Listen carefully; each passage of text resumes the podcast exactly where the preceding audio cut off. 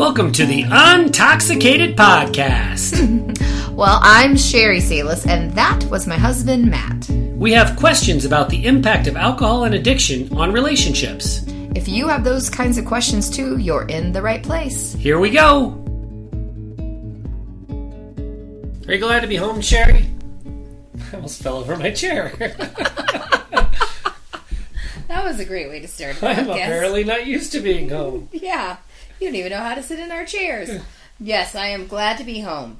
It is nice to be home. Um, I gave, I don't know if you're aware, Matt, but on our drive home, we took two days, and I know you're aware of that, but I had texted our two, two oldest sons that were home, giving them fair warning that we would be arriving. Right?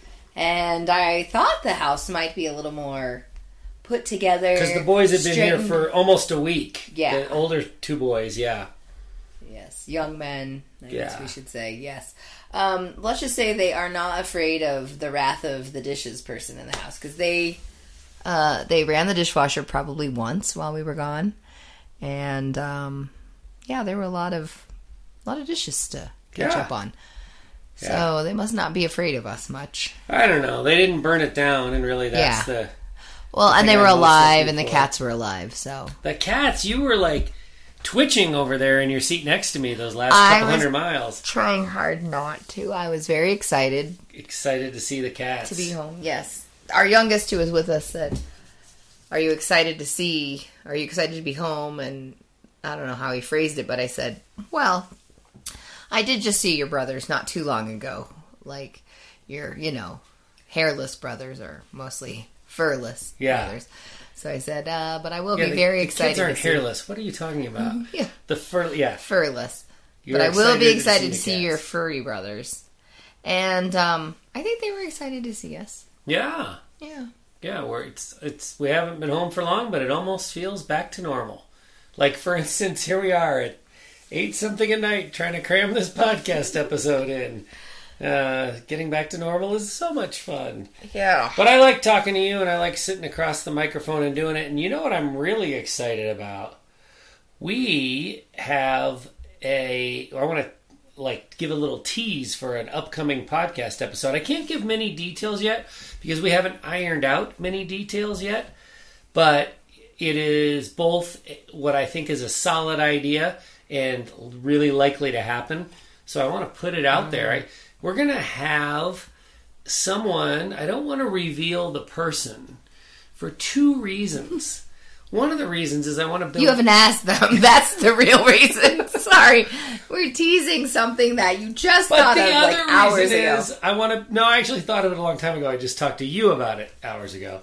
I want to build a little intrigue, you know. Mm-hmm. But but this person who is a, a friend of the podcast, someone that our listeners just love. We have recorded an episode with her in the past. Oops, I just said it was a female, and uh, gotten lots of positive feedback on that episode and lots of follow up questions and we're gonna try to have her back and do a question and answer session with some of our our folks that are regular listeners and people that we've gotten to know and have them on with us and ask some real life questions not just you and me but some people who are in the trenches kind of living through this stuff ask her some questions real time and we'll record the session and turn it into a podcast episode i think it's going to be a great one Yeah, I think so. yeah, so now we just have to do all of the details because I don't have any of those yet. Yes. But, but hopefully in the next few weeks we'll be able to listen to that. Here's our listener question for today. It's a simple one, and I think an important one.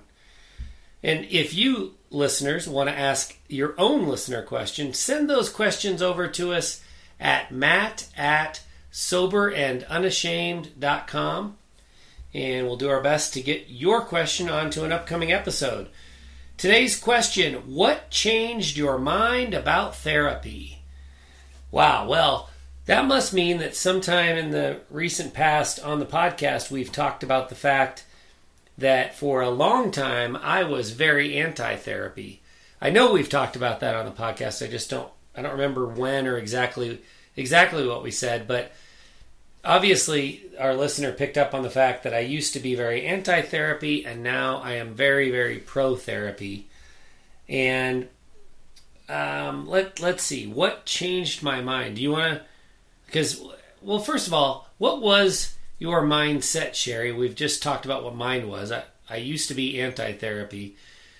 Were you always pro therapy or were you ever ambivalent about it? Like as a teenager, were you like, someday I hope I get to go into therapy? Well, no. I mean, I think that's something that, with the way that mental health is being viewed now, and it's a little less stigmatized, but there were And several times. for that. Yes, there were several times in high school and my young adulthood and early college life where I felt like I needed a therapist, and then my mom went to a therapist after she divorced my stepdad when I was in college. Um, so I've always like known it existed, knew it was helpful. Um, so I was always pro therapy. Um, there were lots of times where I wanted to do it when we were married, and um, you know, with younger kids, and you're drinking, and I was very anxious, and you were very hard to convince how I needed therapy. And then when I made a, yeah, I made an appointment through our healthcare system, and was going to go in person. This was what long ago, Yeah. you know, long ago now. And I had screwed up the appointment time. And you were, of course, happy because, for one, it was, you didn't believe in it. You were just doing it because other people had suggested that I go. I think this is the story we told recently that this listener has Yeah. heard and is thinking of. Yeah. So I said it was a sign from God that you're you, you messed it up on your basically, calendar. you're like, oh, yeah. But, Must mean you shouldn't go. yeah. You don't um, need it or something like that. Yeah. So, yeah, but I've always I've always appreciated it and thought it was useful and then, you know, I think that I think that you were aware that I needed therapy when you were a couple years into sobriety and things were not getting better. And we had been talking about it, and I even think that your writing coach helped drag you along into the idea that therapy is a really great and wonderful thing because we talked about going to that institute. Unfortunately, that was burnt down in California by the fires a few years ago. We thought about me going there or you going there for uh, a week or something like that. Yeah. I, I think my coming around on therapy was gradual. First of all, yeah, I mean, I was hell bent against the whole concept. Anything um, psychological help, whether it's therapy or pharmaceuticals, for a long time, I think the one of the easiest ways to explain my positioning on it. For a long time, I didn't differentiate. I thought you go to a therapist or you go to a psychologist. I didn't know what the difference was between the different classifications of mental health help that was available. But you go there and they put you on drugs and they talk to you. And gosh, why can't you just talk to me, Sheri? Why do you need to go talk to somebody else? I know you better. That sounds silly to me.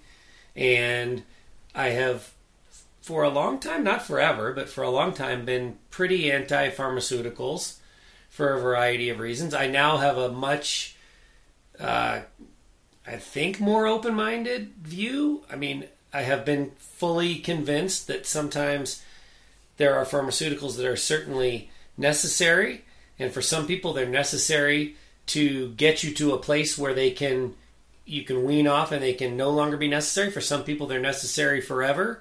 For some people, they're life saving. I'm not, you know, I, I definitely want to avoid pharmaceuticals as much as humanly possible based on making good lifestyle decisions, whether that's high blood pressure or, um, you know, trying not to need uh, a, a drugs that address uh, obesity or diabetes or things like that, because there are there's a lot of drugs thrown at lifestyle at poor lifestyle choices. So, so I still think that it's possible, and my goal is to live as much as possible a pharmaceutical free life. But I do understand that they play an important role.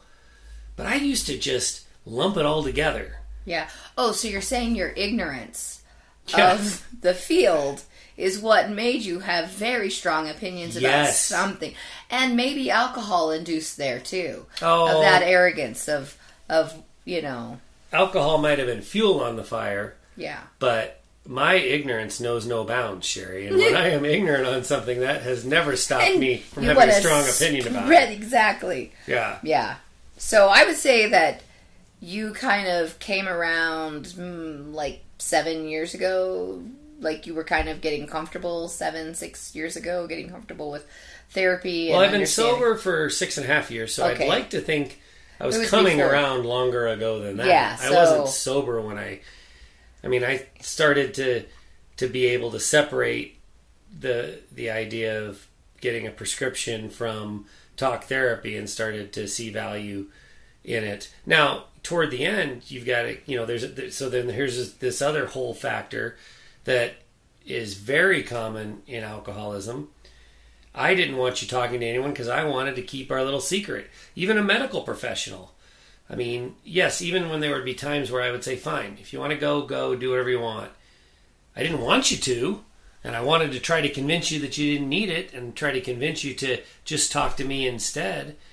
But but yes, I started to appreciate the role of therapy. But it wasn't like there was a you know, a come to Jesus kind of moment or a you know light bulb. light bulb. Thank you, gosh. Maybe this is a bad time to do the podcast for you. and I'm all long. like, nighttime is the right time. This difference between morning and I know. And I night like people. seeing you all chipper and. you were not happy with sharing a hotel room with our youngest and me this morning when we were bouncing around the room and God, um, two morning people. He was we were both dancing behind Ah. behind you while you were in the mirror in the sink.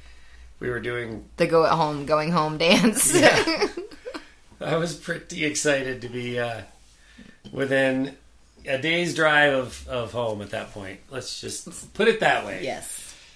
long long trip but yeah so it was it was definitely a gradual thing there's no question though that you can't underestimate the power of alcohol addiction and the shame and blame and just kind of hidden truth that's involved in that in keeping me even when I knew it was a value thinking eh, maybe we can get away without it because I I don't like the idea of sharing our secrets with others.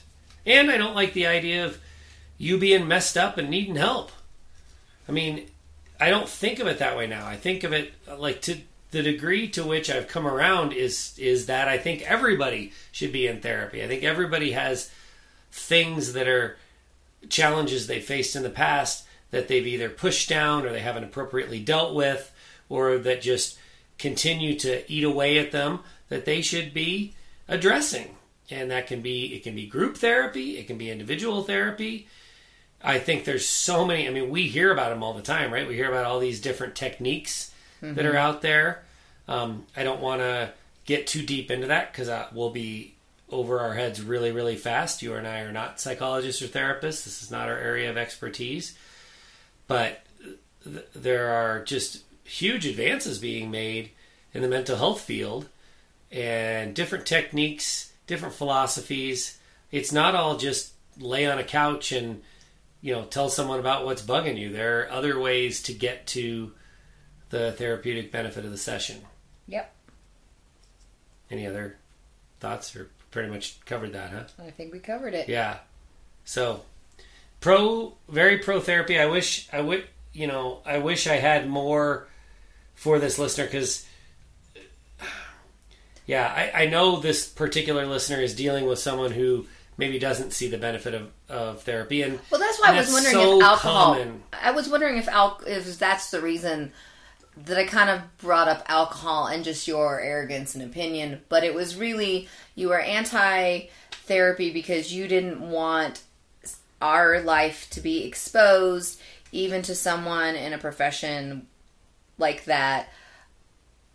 So that's why you were against it. and I you just felt didn't that it was want to admit that there was something wrong that needed fixed. Yeah, because I think that's why a lot of our couples that we know, whether it's from the alcoholic side or the loved one side, there is that. I think that oftentimes there is a disconnect in the, the people we've seen where the person who's in recovery or is still drinking doesn't understand the the idea that their drinking impacted so many parts of the family in so many ways. And so they just want to kind of push it under the rug and I'm not drinking now. Um, and and unfortunately, I think that's pretty common in a lot of people. Even if they like go to a support group, maybe like AA, that that's all they do, and they mm-hmm. think that's enough for them, and they don't understand why their loved ones need anything else except for mild support group like what they're attending. Yeah. Yeah, they don't understand how traumatic it is to have lived with alcoholism and how much real need there is for help. Yeah. Yeah, they don't 100%. Yeah, The other the other real quick caveat I want to throw in here is we have also seen this backfire. There are a lot, you know, I, I see this not just in therapy, but in in the schools that we work in and with other medical professionals who are drinkers themselves, highly educated, sought after medical professionals, education professionals. They drink. So when you start talking about the dangers of alcohol, they push back on that and refuse to admit that alcohol is dangerous. They think that the person who drinks too much, that's the person that's got the problem. Alcohol itself isn't dangerous. So often when when whether it's a couples counseling situation or individual counseling, I mean I just I just heard about another one today where the advice the therapist gave the spouse of the alcoholic was why don't you pour yourself a glass of wine and drink with him when he drinks because you know alcohol's not the problem. You can't loosen up. That's what the problem is. So there's a lot of bad advice out there. So that is a, mm-hmm. a caveat. And i think some of the bad advice comes from perhaps poor training perhaps a misunderstanding lack of understanding about alcohol and addiction. But i think some of it comes from I, I'm a therapist and I go home and have wine every night. So there's no way I'm going to let someone tell me that that's bad Yeah. because then I, as the therapist, would have to look at my own drinking. yeah, that's a that would be pretty disheartening to hear. Yeah. So that's why it's important if you do if you are, you know, seeking a therapist, you should find one that specializes in addiction and trauma and those sort of things. Kind of background check and shop around. Yeah. Yeah, we have definitely heard some horror stories, but we've also heard some really life affirming stories, some really positive things. And you and I, our experiences have been great.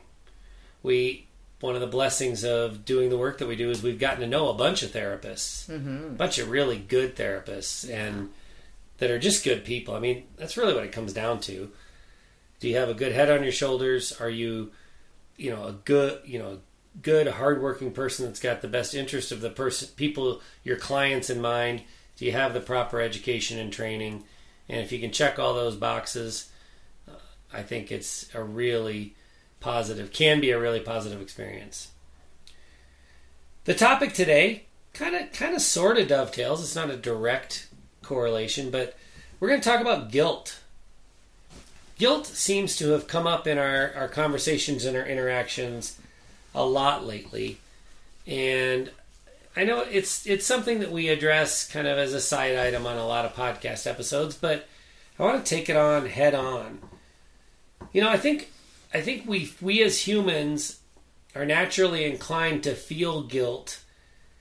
And that's not necessarily a bad thing. I think guilt can be a natural motivator.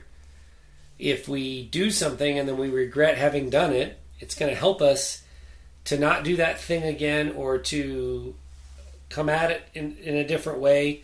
It's a learning opportunity and it's a it's a it's a chance for us to change and grow. Does that make sense? Yeah, I've always thought of guilt as a little bit of a um a help like a compass. Okay. a moral compass. Like, if I'm feeling guilty about what I'm doing, maybe it's not the best for me or other people or the environment or my surroundings or you know whatever. Like there's a there's like it's a little signal inside you going, you know, dee dee dee dee dee. Like that's not so great. That's Yeah. not good.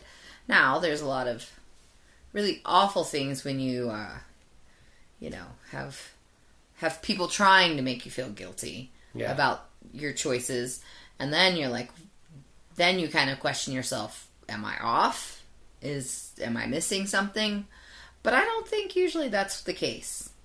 I don't usually think that people that are trying to be made to feel guilty about something they're doing by others, I don't think that that's always. You think they should follow their I think instincts? they should follow their instincts. Yeah, that's so- why I feel like it's an internal thing. Yeah, I like that. So you but you can instinctually feel guilt. You do instinctually feel guilt. Mm-hmm. I think the reason that this is such a hot and important topic when our main topic is alcohol addiction and abusive drinking is it so many things in this world in this area that you and I live in and work in it's the case where alcohol is just fuel on a fire. So if you were to feel a little bit guilty because of things that you do, decisions you make, actions you take, oversights, things like that, when you pour alcohol into the mix, it just it becomes an overwhelming situation. The the guilt becomes overwhelming, the shame becomes overwhelming. It's just this is not I would argue how it's meant to go. So while I think of guilt as a a motivator and you said guilt is a compass totally agree with you in a normal situation that's not dealing with addiction when when there is addiction in place um, it it's it's overwhelm. It's it's too much. The amount of guilt that ca- you know we can get thrown into these shame spirals where we can't stop drinking or we stop for a little while and then we drink again because we're dealing with the guilt and the shame. Um, as the loved one, it becomes overwhelming as well. Some of the things that you do, some of the things you don't do, some of the things you say, some of the things you're holding back on saying, and it's that's not natural. So, as much as I think guilt can be healthful and helpful, it can also be painful and debilitating, and it can go too far. Yeah. Well, and I think that that guilt you're probably talking about too is guilt that others have made you feel in a lot of ways. Ooh, you're going back to that. I like that. Yeah, but Because I think that people can make them, like, say for instance, you know, I'm like, oh, I'm to have a, you know, say I'm the drinker and I'm like, well, I'm supposed to be, you know, watching the kids or whatever, uh, but I'm to have a, a couple drinks. It'll be fine, even though I told my spouse I wasn't to drink anything. You know, have a couple drinks, and then you feel guilty about it, and then you might drink more because you're feeling guilty and bad. Yeah. So I can see how that spirals out of control or in, in, the that moment, level of guilt. in the moment you drink more because it feels really good and you just want more yeah. and because you've had some alcohol you're not processing the consequences at all and then the next day you feel the guilt and it's just it's overwhelming especially if Yeah. this is not the first time and you've you've you you're like how did i end up here again how am i how did i overdo it again how did i let my spouse down again Yeah. so it's just overwhelming, and I think a good way to to make the comparison. I don't think there's probably anyone listening to this that doesn't understand what we've said, but let's compare that overwhelming guilt with just some normal guilt. And I think, luckily, we've got a couple of examples just from yesterday, from our while we were on our drive home. We found out from one of our kids that and I don't I don't want to because it's one of our kids I don't want to go into a great deal of detail but there was some confusion with their employer and how late they would be out and you and I were finding out for the first time that working for this this summer job that our, our son got um, was going to keep him out quite a bit later than we thought and we said no that is not okay. And I know I felt guilty because when he got the job, I, it never occurred to me that this would be a problem. Mm-hmm. And I felt guilty because we should have asked more questions when he was applying for the job. Right. Is that the same kind of general area where you were feeling guilt yesterday when we were telling our son, you can't work these shifts that that go Yeah. into the next day basically. Yeah, that that That's your schedule okay. says AM on Yeah. the closing part of your shift. Yeah, I did feel guilty about that, and I did, and I felt very rushed because we were trying to get him in to interview before we were leaving for vacation. He was going to get a little bit of training in for not vacation, For, our for trip. our trip. Sorry, Yes. trip. Um, so yeah, I kind of feel like I overlooked that, and then I said, well, if it's a little bit past this time, you know, thinking 15, 20 minutes, you know, or if it was a really busy day and it took him a while, he could, you know, communicate with us.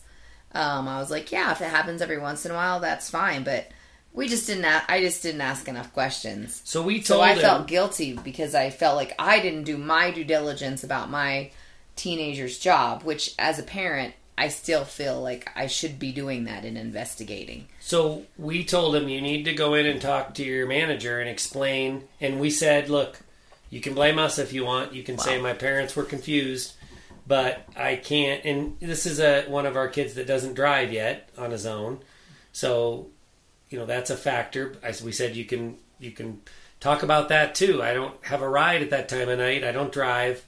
I can't do these shifts that get off this late.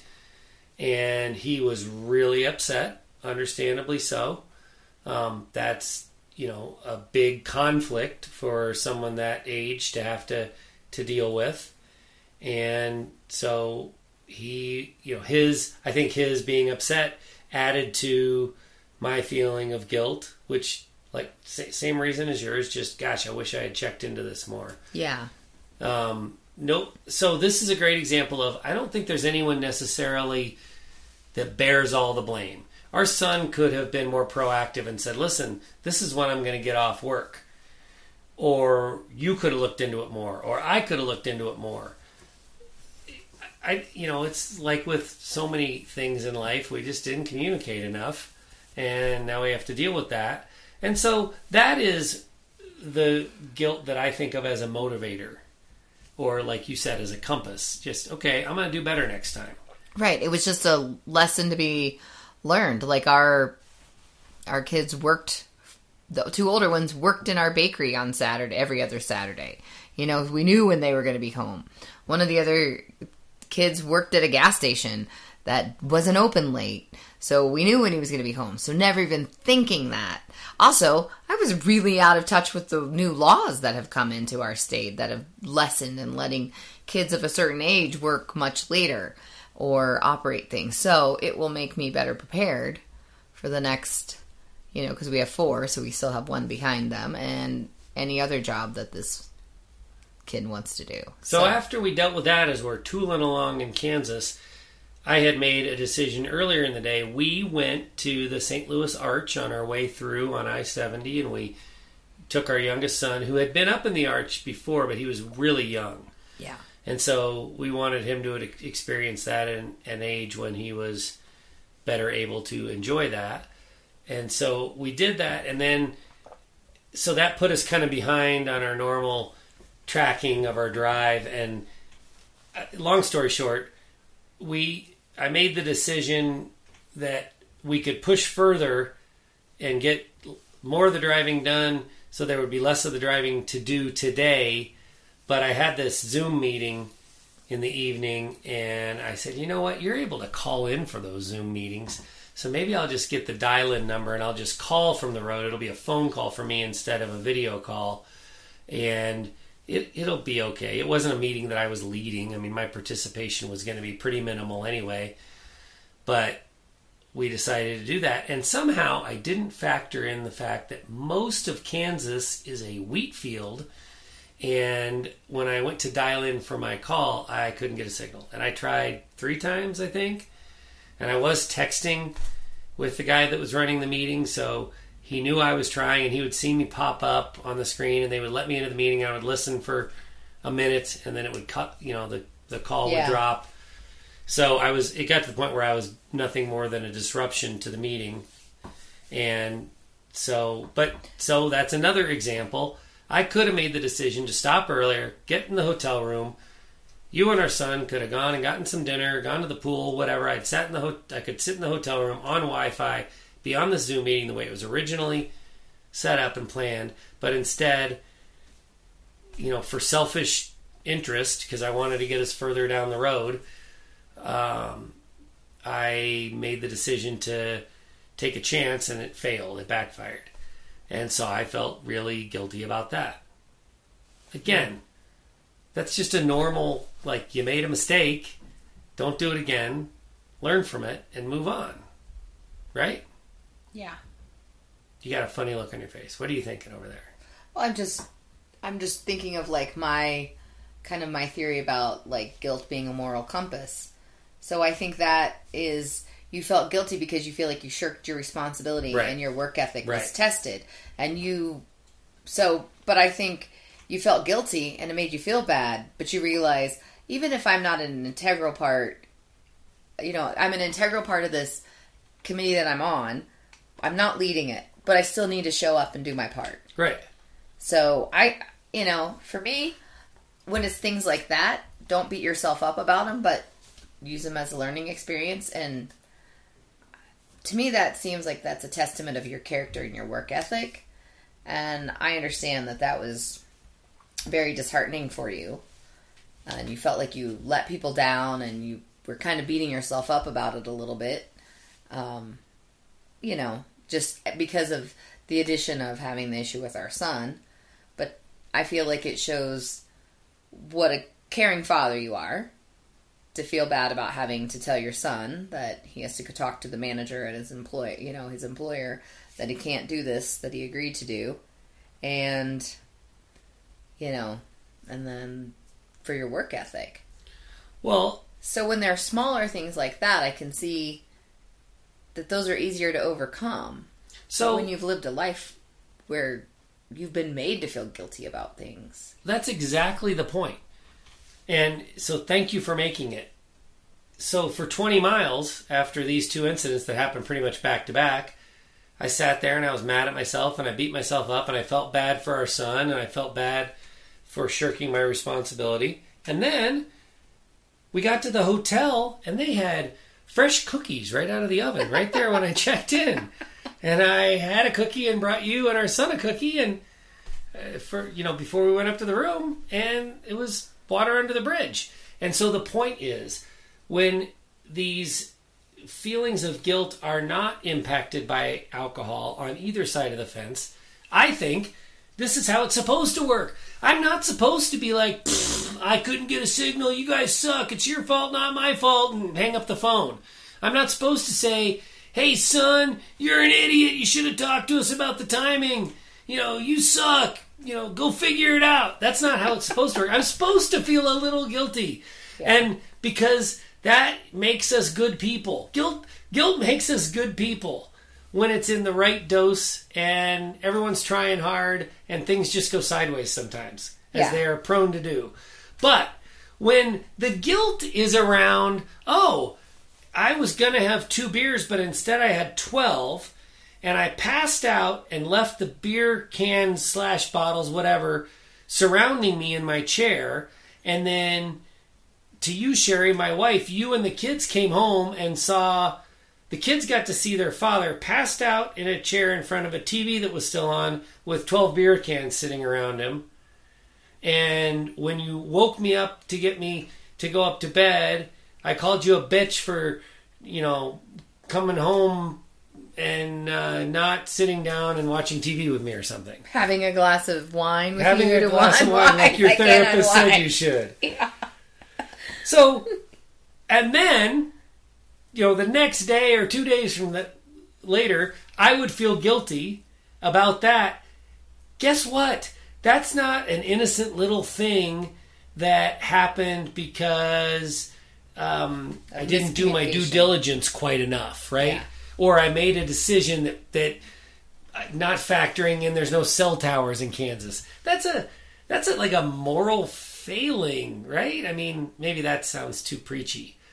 But I let my family down. I embarrassed myself. I wasn't a good father. I called you a name. I mean, I did all these things wrong. And so the guilt that happens in an alcoholic relationship is overwhelming. And it, it's not just a little guidepost, it's not a compass.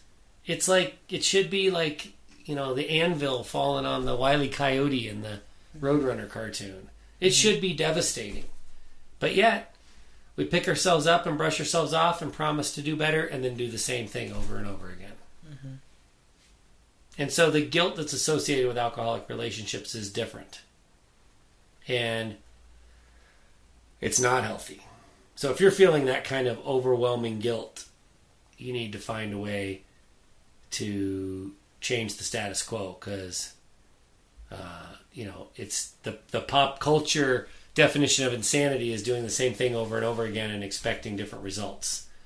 That's the kind of guilt that you, when you, when you, keep trying to drink and keep trying to drink, and keep trying to figure it out. You put rules around it, the rules don't work, and you try to some new rules, and those rules don't work, and you promise to try harder, and you're dry for a couple of weeks, and then you decide, I think I've got this figured out, I'm going to try again, and the same thing keeps happening. That is insanity, and that that's the kind of guilt that'll eat you up. Is that the kind of guilt that leads to shame? Yeah, I mean, I I know that there are you know definitions of what the difference is between shame and guilt. To me, guilt is I feel it. Shame is you made me feel it. Um, I think they're pretty. It, in my simple mind, they're pretty interchangeable. Yeah, because I'm wondering if, like, many times that you feel guilty about your um, inability to control or contain or fix the problem, then you start projecting.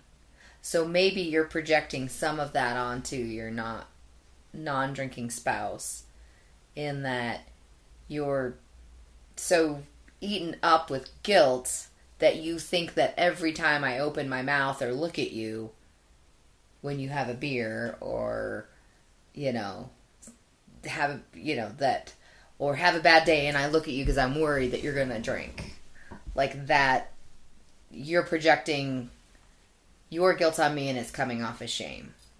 Do you know what I mean? I do, I do, and this. So we're getting complicated, but this is where I was hoping we would go with this. The kind of healthy guilt that we talked about in the you know in our current situation where alcohol isn't part of our lives anymore. That's healthy. I never, I didn't ever feel yesterday like you were guilting me. You were more involved with him signing up for that job and I could very easily have said, well, you should have looked into it more. But I didn't. I, I didn't feel any need to guilt you or to shame you. When it's an alcoholic relationship, again, in this insanity category where I keep trying the same thing over and over again and it keeps going bad, you know, there's every reason for you to to dig deeper and to you know the things that you say lead to me feeling guilty. And i don't think that's necessarily i i the only reason i think that that's a problem is because it's futile. I don't think it's necessarily your job to not make me feel guilty when i drink too much and pass out in front of the kids and there's beer cans everywhere. It's not your job to it's definitely not your job to clean that up for me or to make me feel okay about that anything you know nothing could be further from the truth if someone was to think that that's your job to clean that up for me.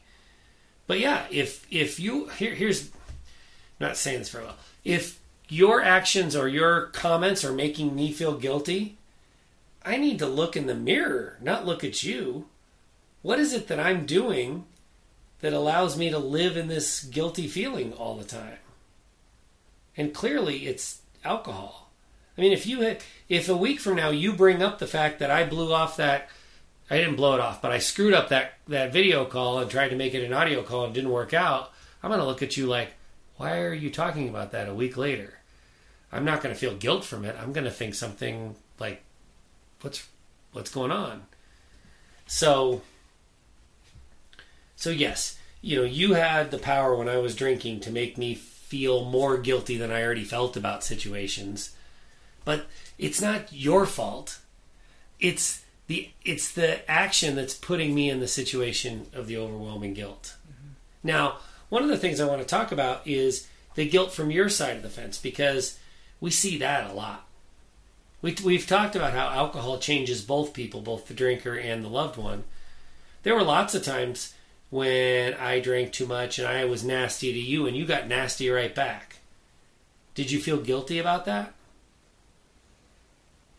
Um, yes, most of the time I did.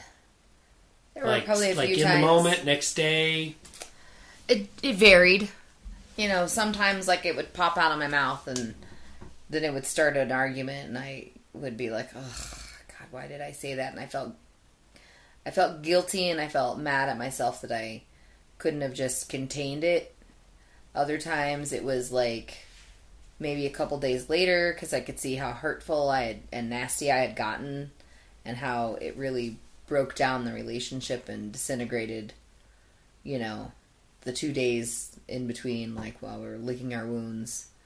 Um, and sometimes I didn't feel guilty because I was, I mean, just quite frankly, I was so angry and mad that it felt good to like blow up, Yeah. you know, to get it out because it had been building for so long. When Because when, I have a bit of a temper. when you did feel guilty, did you feel guilty because you thought you should have known better? Because when I was drunk and irrational, you should have kept your mouth. sh- You know, certainly you didn't feel guilty because you thought the things that I were saying were correct. Right. But did you feel like you should have known better and walked away and known there was no reasoning with me? Is that why you felt most guilty? of the, yeah that's most of the time why i felt guilty like why why did you waste your time why did you try to reason with you know a drunk person you know better you're the sober one um or i felt guilty that my feelings maybe could have you know and my opinions that i expressed and the things i said were hurtful but maybe they weren't trying like it wasn't like me trying to reason with a drunk person. It's just that was my answer or the way i answered or responded like was more hurtful than it should have been because i was angry. So uh, you know kind of like i felt guilty of kind of stirring the pot Yeah. you know taking a chance saying something that i know that could start an argument a lot of the folks that we get to know become you know they use the term investigators. They become they're searching for hidden bottles or they're trying to find a way to count how much their spouse has drank.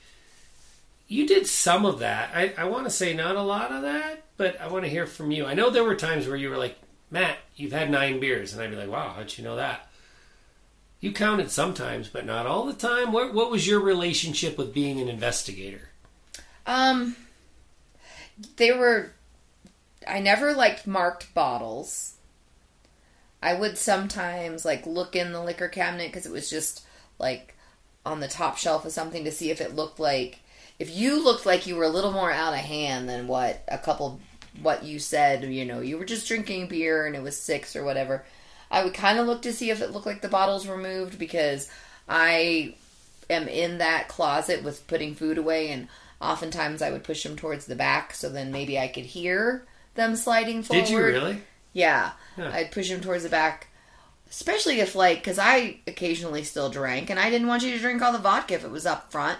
So I would push it towards the You back. make it sound like we had a lot of bottles. Just once, one one. but I mean, you're not that. I mean, you're not super tall that you could have reached up there and grabbed it without it making some sort of noise or needing some help. So it would have slid like a across. chair to stand on. Yeah, so it would have slid across the shelf.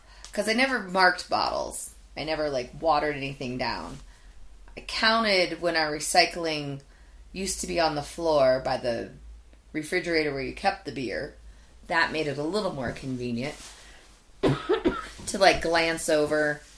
You know, like if I had taken recycling out recently and Did you- emptied it, I could kind of count. But I, I counted a lot. Like I would always like check in the mornings to see if there were um, beer bottles or um, cans or leftover glasses that you didn't finish downstairs in the morning before the kids went down.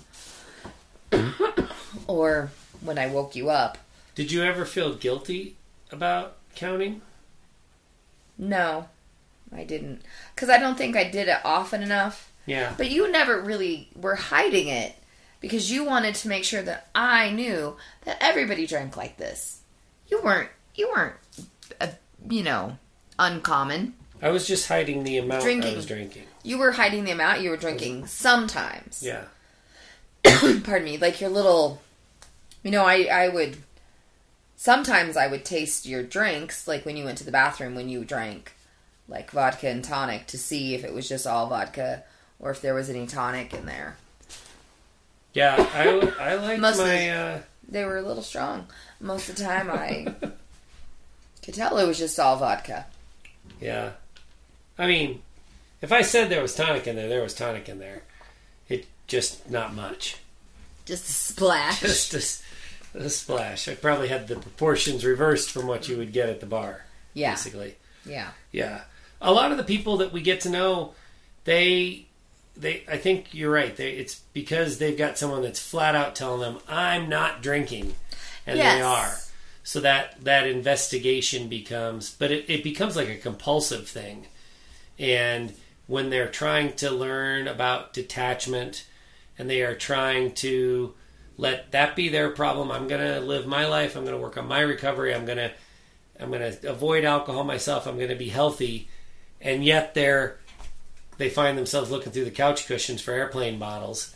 They feel guilty about that. Yeah, and see, you didn't do that, so I didn't really have to worry about that. I'm sure there were times where you bought little ones just so you could like maybe drink on the, you know, on the way to somewhere. I don't know. Like But- maybe occasionally you had bought one like just on your way home if like it had been a, you know, bad day and we were fighting and you just you wanted vodka but you really wanted to have a shot of whiskey or something. I mean, I can see you doing something like that. But I I, never didn't bought an airplane bottle. Okay. Yeah. That would probably be me because that would be my two or three drink bottle. I mean, if you had, I probably drank your airplane bottle, but I yeah.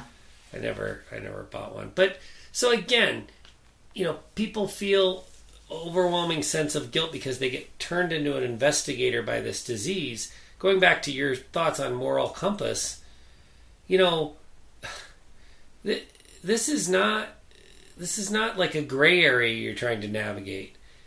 If you're looking through the couch cushions for bottles, or if you're looking for a hidden vodka bottle behind the toilet or something like that, it's out of hand, man. You are in overwhelming territory. And so the guilt that you're feeling is it's not the healthy kind. It's not the guilt as a natural motivator kind. It's it's just a bad bad situation you're dealing with.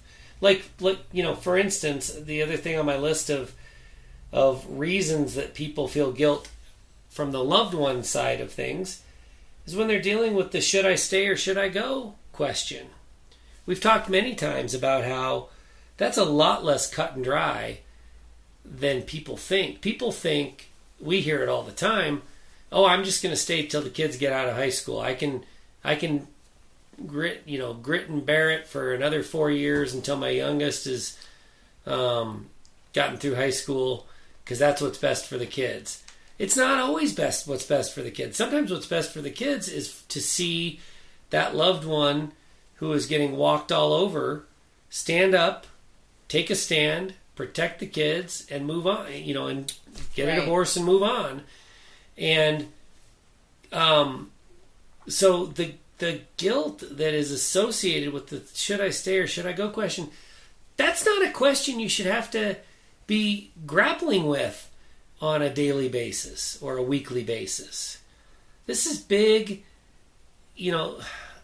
I'm trying to draw the distinction between natural guilt that we feel as we go through our everyday lives and we do our best and we are conscious and aware and loving and caring and conscientious and we make mistakes because we're humans differentiate between that guilt and the guilt that we feel when we're involved in this traumatic chaotic alcohol induced situation the kind of thing that no human should have to deal with but millions do anyway um, that that's that's not the healthy kind of guilt does it make sense Yeah. It does. Um, I think that when back to the first point that you were making when people that are the loved ones of an alcoholic are looking for those hidden bottles and looking for ca- and counting and because they are being lied to and deceived and they feel guilty about that and you were saying you know because they're in over their head and that's not the healthy kind of guilt and that goes further away from feeling guilty about that they feel embarrassed a lot of the times because they have to do that because that's Yeah. what their relationship has has become and i think they feel but they also feel like they have to get answers and to be proving to themselves because they might be instinctually they know it's there Mm-hmm. but they have to prove to themselves because they've been gaslit for so long Yeah. so they're looking for validation Yeah.